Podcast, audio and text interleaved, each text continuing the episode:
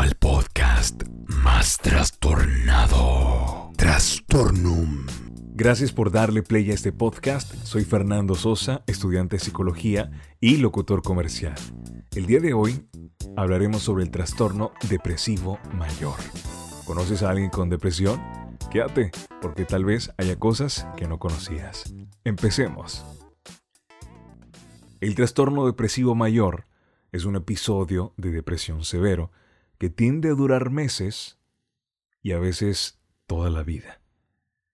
Lo más característico que tiene este trastorno depresivo es que se presenta una dificultad o incapacidad para mostrar las emociones que corresponden a situaciones que se viven diariamente. Por ejemplo, si vive una situación de tristeza, él no logrará sentir la tristeza. Si vive una situación de felicidad, él no logrará sentir la felicidad, o como si sus emociones estuvieran en un estado neutro en el que no siente ni tristeza, ni angustia, ni felicidad, sino simplemente está allí, intacto, inmóvil, sin acción. Sabe que en teoría son diferentes la alegría y la tristeza, pero no logra sentir ni notar esas emociones en su persona. Y eso lo agobia, porque él ya cree que algo no anda bien en su mente. Según la Organización Mundial de la Salud, cada año el 5% de la población sufre algún tipo de trastorno depresivo. Es más frecuente en mujeres y también más presente en la tercera edad. Hay tres subtipos de trastornos depresivos, y son diferentes, no solamente por los síntomas, sino también el tratamiento que se le puede dar. Hay tres tipos de trastornos depresivos. Uno, trastorno depresivo mayor, que es del cual te estoy hablando. Dos, distimia o trastorno distímico. Tres, trastorno adaptativo. No hay una lista conocida de factores exactos que causen trastorno depresivo, pero sí hay dos factores que podemos decir que facilitan el comienzo del trastorno depresivo. El primero es situaciones estresantes prolongadas, es decir, que pases mucho tiempo en tu trabajo o en tu familia viviendo situaciones que te estresan a niveles exagerados. Y todo eso se va acumulando y llega un momento en que ese estrés tiene sus repercusiones. Y el segundo, que está relacionado con el aumento del trastorno, es haber sufrido en la infancia o en la adolescencia algún tipo de maltrato físico, psicológico o sexual. En muchas familias se presentan casos de abuso familiar, de violencia y lamentablemente a largo plazo tiene repercusión en quienes viven esos momentos. ¿Cuáles son los síntomas del trastorno depresivo? Tristeza inusual y persistente, incluso cuando las circunstancias hayan cambiado. Por ejemplo, hay una situación que le agobia y le da tristeza, pero se resuelve ese problema y aún así sigue con tristeza. Se reduce el interés en actividades que disfrutaba antes. La persona se empieza a dar cuenta que ya no tiene interés por las mismas cosas, que tal vez ya nada le divierte, que ya nada le agrada, que prefiere quedarse en su casa. Sus lugares favoritos son una cama, una silla o un sofá. Tiene cambios involuntarios en el peso, ya sea que aumenten o que disminuyan. Cambios en los hábitos de sueño. Empieza a tener problemas para dormir, tener insomnio.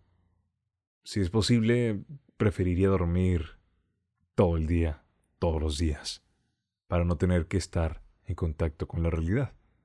Otro de los síntomas es que tiene una autoevaluación severa, diciendo cosas como soy fea, soy feo, no soy bueno, no soy buena, nunca tendré amigos, no sirvo para nada, no sé hacer esto, no sé aquello, no puedo, no voy a hacerlo, no lo voy a lograr, nadie me quiere, todos me odian, mejor me como un gusanito. Omítelo del gusanito. ¿Hay tratamiento para el trastorno depresivo? Sí, sí hay tratamiento y es psicofarmacológico y psicológico, es decir, medicamentos y terapia. Los expertos recomiendan que se reciban ambas para que mejore los resultados, pero hay que tener claro que nadie puede salir solo de la depresión. Generalmente nunca sale solo del hoyo, a menos que alguien te tienda la mano. Una de las cosas que todos deberíamos saber es que la depresión merece ser tratada como lo que es, una enfermedad. Es una enfermedad que inevitablemente afecta la mente y el cuerpo. Y para eso hay personas que dedican su vida a ayudar a personas con estos problemas. No estigmaticemos la depresión. Todos podemos llegar a tener depresión en algún momento de nuestra vida. Todos podemos llegar a padecerla. Nunca vas a poder entender la vida de otra persona hasta que estás en su lugar. Pero sí puedes comprender, sí puedes acompañar, sí puedes ayudar, ahora que puedes. Porque hay gente que tú conoces que tiene depresión y no lo sabes, y que hacen lo posible para sonreírte y que no te des cuenta de que hay algo que anda mal en ellos que no les deja estar en paz y vivir a gusto.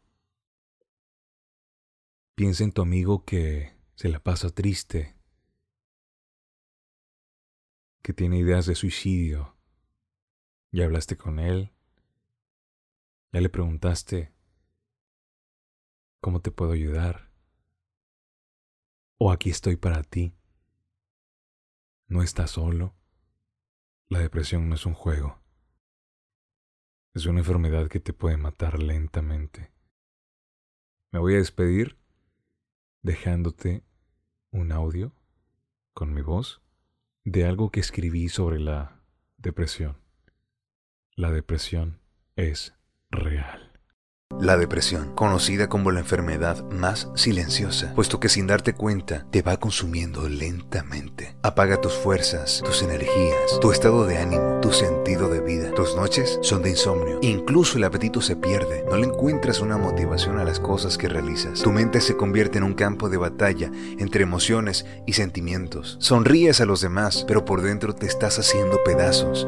Estás sufriendo y gritas interiormente que quieres desaparecer, que ya no quieres estar aquí, que quieres huir lejos, donde nada ni nadie te toque ni pueda alcanzarte. La depresión llega cuando un ser querido muere, cuando una relación no funciona, cuando tenemos un trauma o por alguna situación de frecuente tristeza. La depresión es tan real que no tienes ganas de hablar con nadie, que solamente quieres estar encerrado contigo mismo, sin escuchar, sin ver, sin sentir a nadie cerca más que a ti. Es tan real que te hace sentirte inferior, poca cosa, te hace sentirte inútil, te hace sentirte culpable de todo, aunque no tengas nada que ver. Te lamentas por todo lo que no fue, por lo que era, por lo que pudo ser y por lo que ya no será. La depresión te limita a ser la persona que realmente eres y que puedes llegar a ser, porque todos estamos llamados a ser más de lo que somos. Nadie se da cuenta, pero la depresión duele, lastima, hiere. La depresión es tan real que hay gente que muere de esta tristeza que te invade el alma, que no te hace ver más allá de lo que está detrás de aquellas paredes que rodean tu cuarto. Todos merecemos que nos acompañen en situaciones como estas. La depresión es real.